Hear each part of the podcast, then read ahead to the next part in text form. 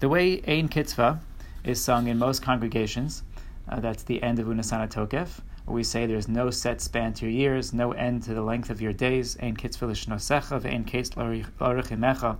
The way it's sung is usually with a jubilant, happy, upbeat, upbeat tune. And that's in direct contrast to the traditional tune that is used for Unasana Tokef, which is slow and somber and, and, and deeper um, contemplative. And the reason for that is because Unasana Tokef talks about the grandeur of the day, the awesome and frightening nature of the day, followed by the opportunity to do tshuva with uh, tshuva, tefillah, and staka to turn around that frightening din. Um, and we speak about the fleeting um, and temporary nature of man. Man is like a blowing wind, a, a flying uh, piece of uh, dust, a dissipating cloud. And we launch into Ein Kitzvah. The Imre Chaim, uh, one of the Vizhnitzer Rebbes. I think he's the grandfather of the current Vizhnitzer Rebbe in Bnei Brak. So he is quoted as as uh, as having when he led the services, when he led the davening for the Amud.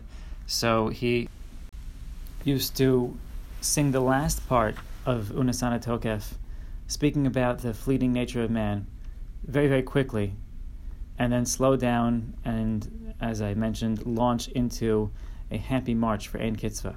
And he explained the reason is because Rosh Hashanah is a time that is somber, that is difficult in a sense, um, and we recognize the grandeur and the, and the awesomeness of the day.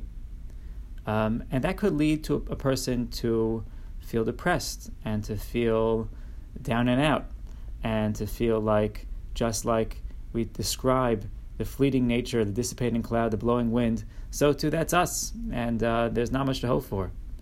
And in order to, it's a necessary thought, it's necessary to recognize our own mortality. But at the same time, we shouldn't be, um, we shouldn't be depressed. We shouldn't be dragged down. The day is a happy day. It's an exciting day. It's a day in which we crown Hakadosh Baruch Hu, and therefore we need both aspects. But we launch into the jubilant, happy nature of Ein Kitzvah because ultimately um, we as ourselves are nothing, are fleeting, are dissipating. But when we attach ourselves to V'atah Hu Melech, you are the King, the living and enduring God, then we become a piece of that enduring um, uh, uh, being.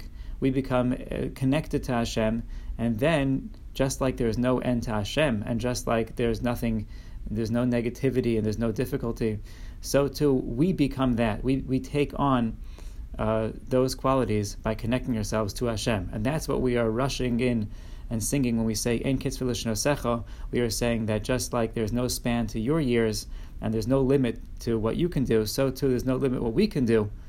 Um, there's no limit to what we can do when we attach ourselves to you.